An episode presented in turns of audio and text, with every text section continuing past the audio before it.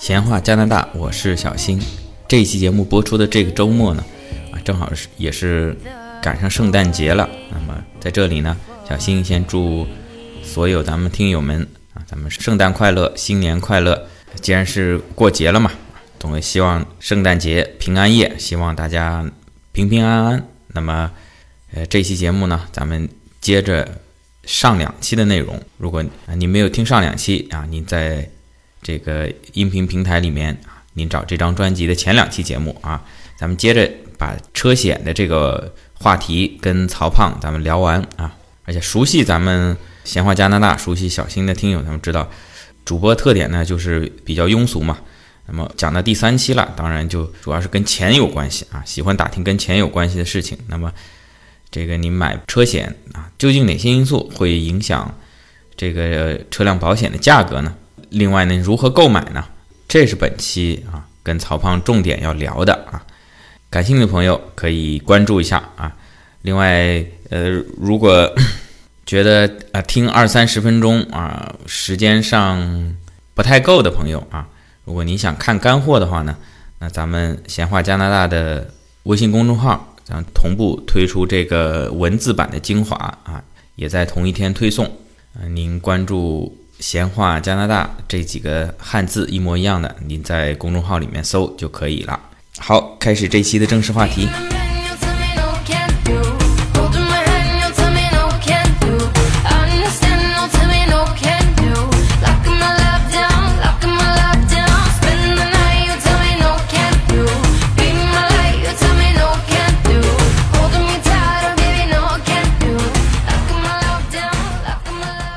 那咱们很多就是魁省的居民，或者是咱们过来旅游的，租了魁省这边的牌照，或者是魁省的驾照，啊，有时候像加拿大，咱们今年一百五十周年，很多国家公园也都免费，啊，难免可能自己开个自驾到其他省去游玩一下。那么如果这个时候保险，啊，包括人身啊，包括车损啊，有没有什么特殊之处啊？那魁省的车险呢是这个可以用于北美，全部北美，北美、所以你开车到任何地方都是没有欧问题的欧洲，呢？欧洲不行，欧洲不行。对，你要在当地买当地的车险，嗯，对，就是我开到安省，甚至说开到美国纽约，都是咱们可以的蒙特利尔其实开到美国才一百多公里嘛，对嗯就开到美国边境也就一百多公一里。百多公里，啊，经常有朋友到美国去购物，或者到安省多伦多那边看朋友，对，就说这个保险是没有任何差差别的，对您就跟在魁省之内出了万一出了什么事故，完全一样的处理方式跟理赔。那么当然我知道我咱们听友也有很多是可能是安省的，他们如果开着他们省的车，买着他们的保险，到了咱们蒙特利尔魁省，这个有什么讲究吗？但他们的车一定也是这个北美全部都可以用，全然部后呢可以用，出了问题以后呢，一定是他们自己的保险公司。当然了，你刚才是讲 BC 省，他们是政府保险公司，他们是政府来负责的，政府哦来负对，责。他们是全部由政府来负责的。哦，对，和安省呢是全部由保险公司自己私人来负责的，私人保险公司。我们这儿呢是属于一半一半儿。哎一半儿一半儿。 对，这个一个是社会主义，一个资本主义，咱 们咱们这是我们是社会资本主义。有有特色的， 有特色的资本主义。 好了，那说了这么多啊、引出这个话题呢，还是我今年又续了您这儿的保险，这个保费是有所下降。那么在魁省这边啊，我之前有一期讲买车、讲考驾照也讲过，那时候我没碰到您嘛，我是胡说八道啊，我说在这边买保险最关键还是人，跟这个车的价值呢关系。有，但是不大。关键是你这个人的信用，您的驾驶习惯。我当我当时吹牛，我说你买辆马三，呃，马自达三，你跟你买辆宝马三，其实如果同一个人开的话，保费差不多，可能是我的一个误解。呃您能讲讲咱们这儿买影响保费的主要的几个因素吗？您还真没有误解，说的是实话。嗯，一个人可能我做过的客人，比如说有可能买的很开的很贵的很贵的车，嗯但是他的保费和一个开 Honda Civic，国内叫思域，对不对？思域对，对，和思域的价钱是差不多的。嗯，然后呢，有可能一个二十五岁以下的单身年轻人，他开这辆车一年保费要八千。哇，对，也要看也要看他的这个事故啊，然后他以前的开车习惯啊，很多真的是和人有关系的。比如说，举个例子，这个人的关系哈，还有您的年龄，嗯您是婚否？嗯对，您是单身和您已婚承认这个承担的社会责任不同，那么有可能你会更珍惜自己的生命，嗯，对对对，吧？然后还有你住的地方，有小孩能便宜一些吗？这个好像没有听说过。 啊，因为国内一般有了小孩就要更加珍惜自己的生命，对吧？啊，行，您接着说，不好意思打断，嗯然后那个有你的这个住址，你住的地方离市中心越远，嗯你的保费可能会越便宜，因为这个时候呢，人流量会越小，车流量也会越小，嗯，然后这个自然这个区的犯罪率也会小。哦这个时候呢，会对保险也会有帮助。嗯然后还有这个您的个人信用记录，这个是最重要的。个人的信用记录，当然了，我们刚开始过来的时候呢，可能个人信用记录不是那么好，这个时候呢，我们可能会有点吃亏。但是随着我们几年以后，我们这个按时还款、按时付账单、按时付信用卡，这个呃积日积月累呢，我们的信用记录一定会越来越好的。嗯这个时候呢，我们就我们就会这个保费就会嗯好很多。那还有这个我们的驾驶记录，比如说我们的这个驾照，我们是国内驾照啊，还是魁省驾照啊？嗯魁省驾照呢，我们这个自然就会比国内驾照要好嗯很多。马上就会有我这边的客人从国内驾照换到魁省驾照的时候，一般来说至少都有百分之十的折扣。百分之十的折扣，对，嗯一般至少都有百分之十的折扣。那当然了，我们这个呃魁省驾照呢，呃，您拿魁省驾照第一年，您的这个文件号会是零，嗯这个是保险公司给的文件号。那您等您拿到第六年，如果没有出事嗯故，您的魁省驾照这个文件号会是六，六那这个六比零保费要便宜更多。更多，对，所所以以以上还有吗？七八九十没有了，没了，嗯因为我们看这个魁省的这个事故记录的时候，啊它只存六年。哦六年以就前就六年以前你犯了什么事儿就擦掉了，哦对，就就不看了。对，然后除了这些以外呢，还有我们的这个性别，当然男性比女性这个发生事故的几率要高。呃男性反而高，对，男性是反而女高司机更危险嘛？没有，没因有为女司机她开的这个更小心，比啊男司司机开的要更小心，所以女司女在这儿女性司机嗯，她的保费反而要稍微低那么一点点。哦，嗯，其他的工作，大学毕业全职上班，或者是您是律师、您是医生、啊您是会计，这方面都会有一定的这个折扣。哦，就是学历，学历也有关系。您刚才说大学毕业，对，嗯那当然我们国内国内过来的这个朋友们，肯定都基本上都都应该是大学毕业。嗯所以，如果您能在这儿能找到一份工作，不管是什么样的工作，嗯，即使是我们在餐馆上班，我们是这个做呃运输工，嗯，都没有问题。只要是全职上班，大学毕业都是有折扣的，那您说的全职上班，那就需要单位给我出个证明，对吧？不需要。只要您这个您自己声明三十五个小时，三十五个小时以上，基本上都算全职，那你就可以自己声明，没有问题的。嗯跟车虽然影响不大，但还有是有关系还是有有关系，对吧？有的你有的你贵的车总归是贵一点，嗯，你看哈，这个对驾驶员的风险呢、嗯除了这些因素以后啊，还有我们的这个，我们说过信用记录说过了，年龄说过了，职业说过了，婚否说过了，住址，保险经验。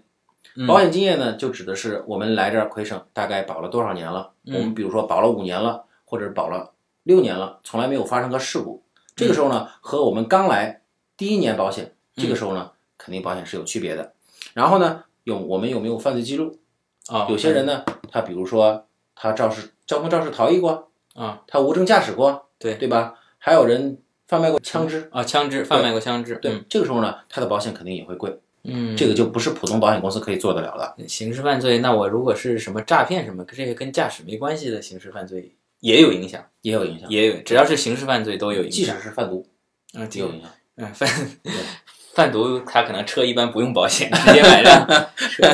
还有您的这个驾驶经验，驾驶 经驾验驶呢？经验。对，就您有一个魁省驾照，嗯那么你在魁省驾照在魁省驾车的时候呢，如果你发生过交通违规的事故，比如说您超速啊，停还没有停，闯嗯红灯，像这样一些信用，如果查不到，那算你这个运气好，对，嗯嗯所以所以你你好，这个捡了一个漏儿。如果是被警察查到，他会罚款和扣分。这个扣分呢是记录在你的驾照上的，嗯，对，这也就是为什么拿到亏损驾照以后保费会便宜的原因，嗯，就是因为你所有的这个嗯交通违规都已经可以被查到了。对，对对对，然后呢，这个也会对你的保费会有影响。如果你五年、三年之内，这个交通违规呢，嗯它的这个记录是三年。如果三年之内你有两次交通违规，嗯，很多保险公司是不会把你作为客人的。就不就被拒保了，等于讲。嗯对，您刚才说有一个是六年的概念，一个三年，这这两个是六年是交通事故是事故的事故理赔，啊，它会记录六六年。但如果是交通违规呢？当然了，我们不算停牌停车哈，嗯停车有时候你停错车了，他给你一个罚单，这个是没有问题的。嗯其他的这个都算交通违规。嗯这个时候呢，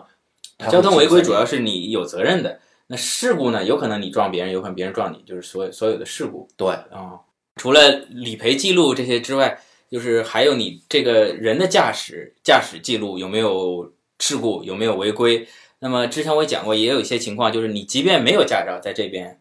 走路或者骑自行车，呃，闯了祸，不是说闯了祸啊，违反了交通规则以后被警察抓到，也是有一个不良记录。在你日后什么时候取得驾照的时候，还是该罚款罚款，该扣分扣分。那么对日后买车买保险也有影响，对吧？也要有也会有影响嘛，因为这个我们的违反交通规则这个记录呢，它是要在你的这个系统里面保存三年。嗯，然后呢，这三年之间呢，呃，如果发生无论任何形式的交通这个无论任何形式的违规呢，都会对你的保险会有会有影响。响。对嗯，这是一样的。我有一个朋友，然后呢，他是走路，然后呢走的时候路啊对，走路的时候闯红灯，闯红灯，大家走路闯红灯太正常了。嗯，对，国内过马路那不闯那根本不行对，对凑齐一拨人再走。我们真实话，我们在这儿有时候也闯，对对对不对？我们在这儿对，有包括时候老也闯外也闯。对，大家都闯嗯。然后呢，这些都是因为没人嘛，对不对对哎对对对，我那个朋友呢，刚好就两倍，然后呢，他看见一警警察看见了，然后给他开了一罚单，嗯九十块钱的罚单，然后说你以后这个走路闯红灯，你要去把这个罚款给交了。嗯，我估计那时候警察也也是正缺钱的时候啊。嗯，对对然对后，对，然后呢，他这个他也没在意，就把罚款单给扔了。但是当他领驾照那一天起，他去拿驾照了。当时没有驾照，后来去考了个驾照。对对，他后来去考驾照了，因为他毕竟要开车嘛，对不对？找工作要开车，然后领驾照当天，工作人员告诉他，您在哪年哪月哪日有过一次交通违规，您闯红灯了，嗯，然后呢，呃，您这个保费到现在一直还没有交，现在这个保费呢是，我估计是涨了两到三倍了，然后呢，您这个钱是愿意交不愿意交，您要不交呢，没法给你驾照，那这个人他只有乖乖的把这个。钱给交出来，然后才拿到这个驾照。但由于这个三年期限可能已经过了，然后呢，他已经不在这个记录里边了。啊，就但是扣分已经没了。对，啊扣分已经没了，但是他依然还是有记录，他还是要把这个钱给交了。嗯，对，就是这边驾照的扣分是三年累计的，像国内只要到了一年就是清零，重新还是十二分给你。这边是这个扣分是三年都在里面，都在里边，但是他可能他可以会清零，清零应该是二十四个月，二十四个月，两两年年清一次。对，嗯清一次。然后呢，我们这边呢，这个驾照它分为几等，你讲过没有？我不知道。没讲没讲。呃，这个驾照分为几等。第一开始呢，我们如果是中国驾照过来呢，他会给你发一个这个这个驾照，这个驾照呢，呃，是临时驾照。这个哦临时,、临时驾对照临时驾照呢，它可以需要你两年。如果我没记错的话，它应该是用两年，两年之内如果没有事故的话，嗯嗯，就是它是四分儿，我这是正式驾照，你这对是吧？正式驾照五年的。对那临时驾照两年，这个要考吗？还是直接拿中国驾照去它换？是拿这个中国驾照。如果是你刚开始过来的时候，嗯你的这个驾照，你比如说你去年拿的中国驾照，今年过来考，哦哦哦，今年过来换魁省驾照，它会给你一个这个临时驾临时照，驾照，两年或者上起是你在本地重新开始考的时候，从零开始考，哦刚考完以后，他会给你一个临时驾照，这个驾照只嗯有四分，哦，对只有四分。对嗯二十四个月以后他给你换正式驾照，嗯，正式驾照是多少？ 14分十四分啊。这个我可能要再再说一下，就是说，你如果是国内驾照到这边来换魁省来考，有两种情况：一种你国内驾照已经超过两年了，到这边换也是换正式的五年的驾照；对，如果你国内也是也是本新驾照到这边，或者是您就是直接从魁省这儿读驾校考出来的，那么一开始的时候都是个临时驾照，是两年有效期。嗯。如果我没有记错的话，应该是一开始的话笔试嘛，对不对？嗯笔试过过以后呢，是给你一个就是这个学习驾照学习驾照。这个学习驾照呢，只能有当有两年以上驾龄的人陪着你的时候，你才可以开。才可以开这个过完路试以后呢，你就变成这个临时驾正照式。驾照或者临时驾照了。嗯，这个要看你的驾龄了。刚才说的这个学习驾照是指就是纯纯的国内没有驾照到这边来学来考的没有学习驾照，你刚开始考完路试之后，也也是有一个学习驾照的。啊？当然我们那时候一般是路试呃笔试完了马上就约路试，哦，这边还是有一定，没太注意这方面的东西，这边还是有一定这个，有一段时间对，有一段时间，嗯可能一两个月吧。他但他会先给你发一个东西，哦，肯定保费就是不一样的，嗯对不对？那它不一样有什么情况？这个车的车的价值肯定是要有嗯区别的。第二个，你的这个刚才我跟您说过，车的年龄和其实和折旧是挂钩的。折旧的，嗯，对，您的一个十年以上的车，嗯如果您真是一个十年以上的车，我真的要建议您买一个单险就够了，嗯因为我们这个十年以上车真丢了，我估计你也不会心疼。对对不对对对对对吧？然后还有这个车况，车况不用看车况，必须是好的。必须是好的。比如嗯，如果是你的车有过擦伤或者什么之类的嗯，保险公司看到了，不好意思，他不会保你的车，你先把车修好再说。嗯，对然后跟品牌倒是没有什么关系，主要是车架历史故事、历史车的历史事故是跟我们没有关任何关系的。啊我们的所有的事故记录嗯和我记们在的驾照驾驶上记录全都是记在驾照上。嗯，然后这个主要是我们这个车，比如说我们的车有没有防盗，啊，对，我们的车每年里程数是多少？你一年开三万公里和一年开三十万公里肯定是不一样的保险，嗯因为你在路上时间越多，你出的事故几率越大。对对吧对对，然后还有这个你的车的用途，嗯你车用来拉货是商业行为，和你车用来玩儿、嗯买菜，这个是个人行为，这两个的这个风险也是风险系数也是不一样的。嗯，那么这款车去年的偷盗率是多少？是上升了、哦还是下降了？对不对？这您您能说说哪几款车在加拿大比较容易被偷吗？咱们，这个车偷盗率不代表它偷盗率高，不代表这个车不好，但是你反而保费肯定会比人家高，那也不一定。也不一定。对，也不一定。就刚才我的第一个问题就是车你有没有防盗？哦，比如说这个偷盗率比较高的，呃，思域这边车很多啊，对吧？这因边为最最最流行的一款车就是这个本田的 Civic，对这个思域呢，就是因为大家觉得它这个物美价廉，对用的人多，所以呢，这个零件就需求就比较大。嗯修车的时候嘛，对不对？对，那当然偷盗率就高了。我把对这个车偷了以后，也一卖拆零件，买零件，嗯对吧？第二个，这个卡罗拉，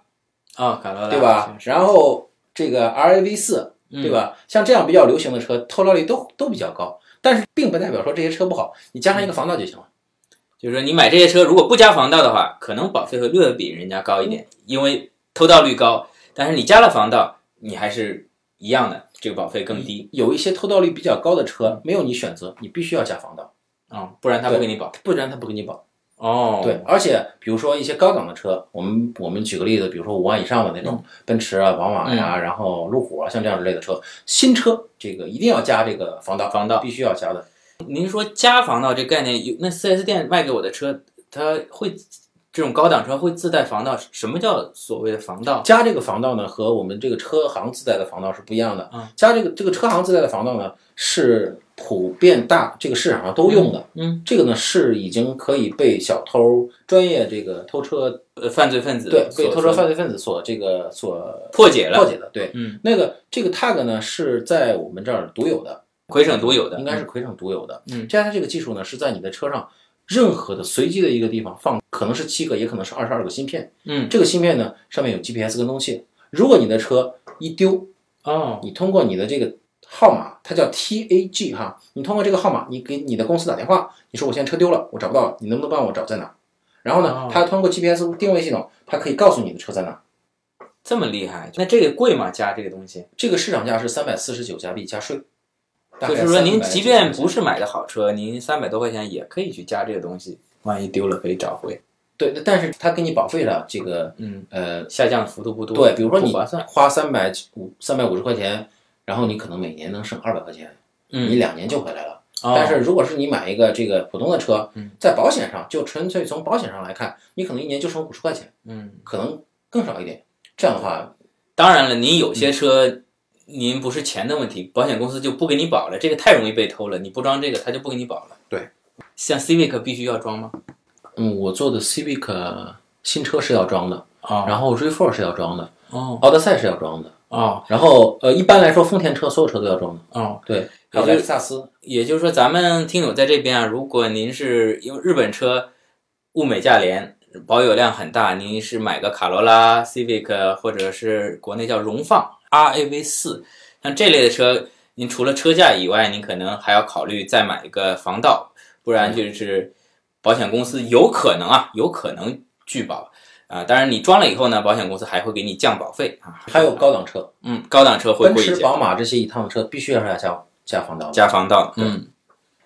呃，还有您这个车的，刚才是讲了偷盗率，现在讲事故率。嗯，那这个车如果事故率比较高的话，在前一年事故率比较高的话，那是不是这个车设计有问题啊？这个嗯车对是不是哪儿有缺陷呢？嗯像这样的话，它这个保费也会有上涨的情况。嗯，对，就像也之前那个丰田的凯美瑞也是出现召回，普遍那个刹车有问题嘛。对，那么可可能保险公司很早之前也察觉到这个问题，好像它的追尾会比较多一些。它的保费自然也就这个车这款车的没错，这我刚才说的所有的因素，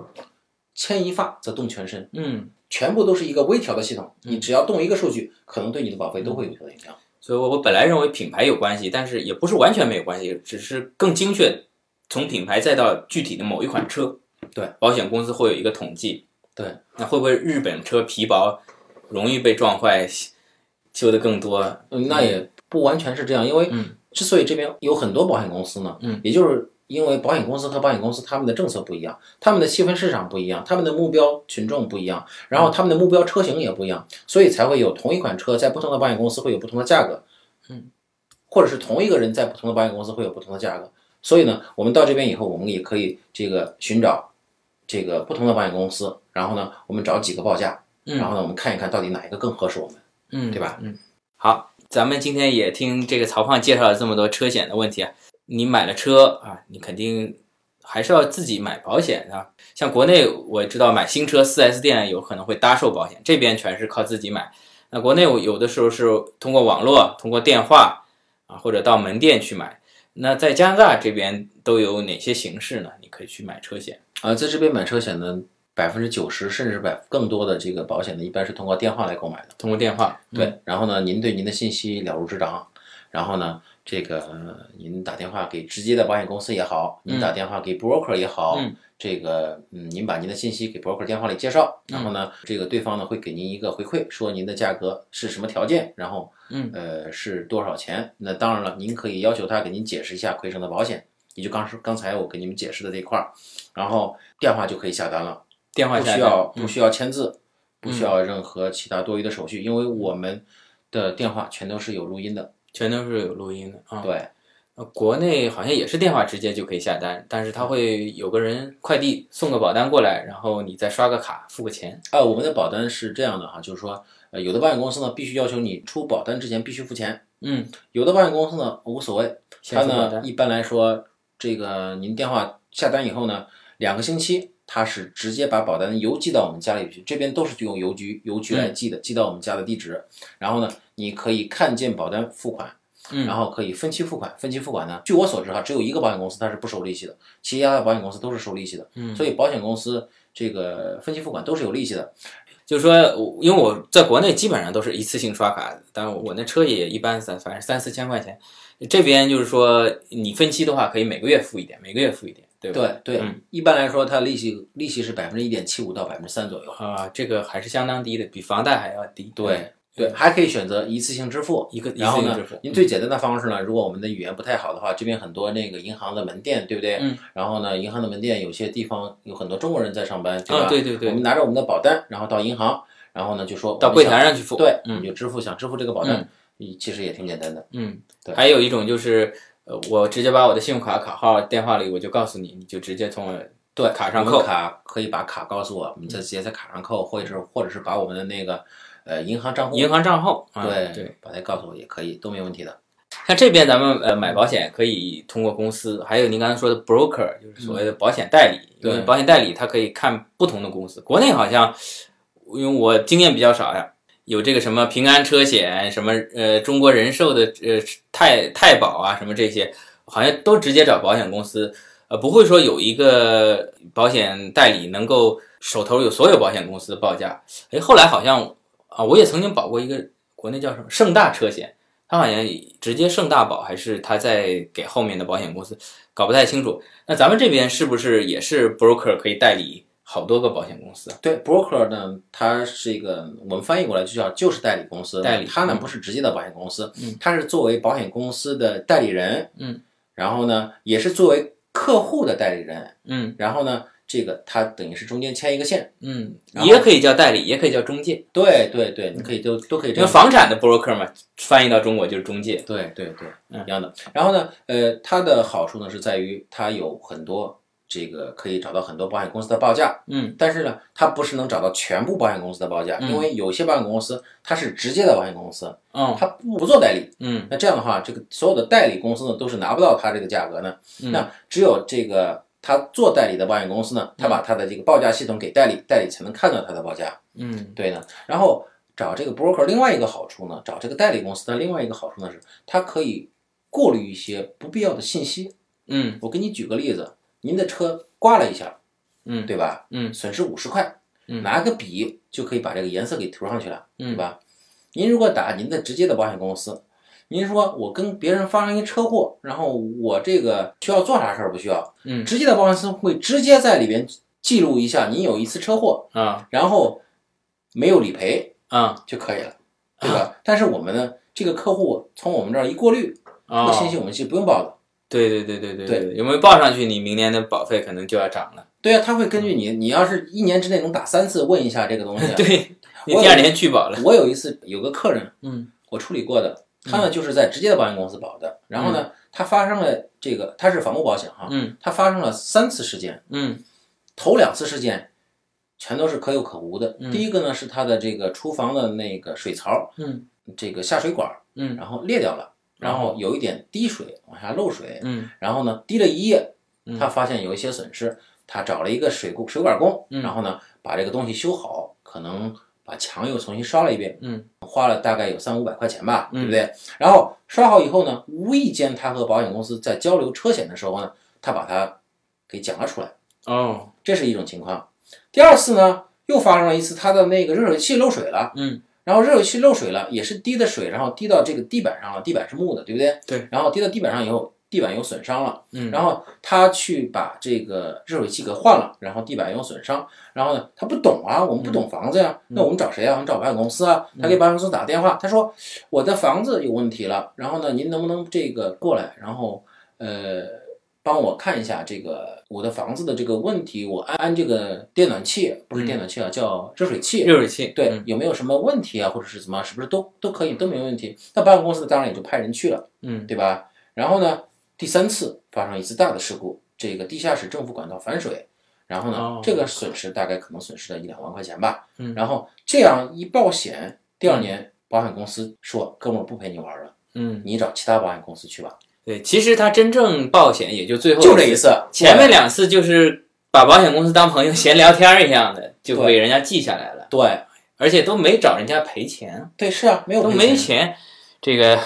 呃，大家也特别注意啊。这个如果您是直接通过保险公司买的话，这些小事故您就千万别跟人家说啊。您如果自己能够处理掉，然后无所谓，您没有换保险公司，您就没有必要跟保险公司说。但是呢，如果有一次事故，您真的是政府管道反水，嗯那保险公司在您要换保险公司的时候，嗯别人会问你，您这这个五年之内有没有出过任何事故？嗯这个时候您一定要告诉他，我的这个地下室政府管道反过水，嗯，然后呢，我已经把它修好了。哦，对，嗯您一定要告诉他，嗯一个是五年之内有没有事故，第二个是五年之内有没有报过险，嗯这两个是不同的问题。嗯，对。那您如果是通过 broker 买的话呢，就像刚才曹胖说的，他就会帮您，不光是站在保险公司的立场，他也会站在您的立场上，啊、会帮您分析这个东西值不值得报，对，所以会帮您省掉很多的麻烦。所以我也就是选择挺对嘛，到你这儿，您您是 broker 嘛，啊到您这是儿是这这边来又方便，而且语言又通，解给我解释的明明白白。那如果咱们听友中啊，已经是在魁省蒙特利尔，魁整个魁省都可以是吧？啊，对，整个非常都可以。如果啊、您打算买车啊，或者已经有车，那么想要买保险或者换一个车险的话啊，您也可以，无论是我的微信还是微信公众号跟我取得联系啊，我可以把这个曹胖的联系方式发给您，您可以找他报个价，然后曹胖也给我们听友在您权利范围内给我们听友一些优惠。好的，好的，我好啊一定当仁不让。好，那今天也耽误了您这么长时间，呃，非常感谢您来参与我们这个节目，谢谢。哎，好的，谢谢您，哎，谢谢各位听友。那我们下期再见。哎，再见。 But as of late, your lips are sealed, and I can only wonder how you feel. You had the truth, you had your heart. You hold your phone like it's your body part. So make your move, cause I can guess exactly what you wanna happen next. But you could be the boy for me. 好的，非常非常感谢曹胖能够抽出他宝贵的时间来啊，跟我在这边聊了前前后后聊了将近两个多小时啊，才剪成这三期节目。记得这一天啊，蒙特利尔特别冷啊，我跟 曹胖录到八点多钟，然后从他的办公室里面出来，直接一开门，因为房间里面暖气很热呀、直接一出门，两个人马上被冻僵了。大家也听得出来啊，曹胖的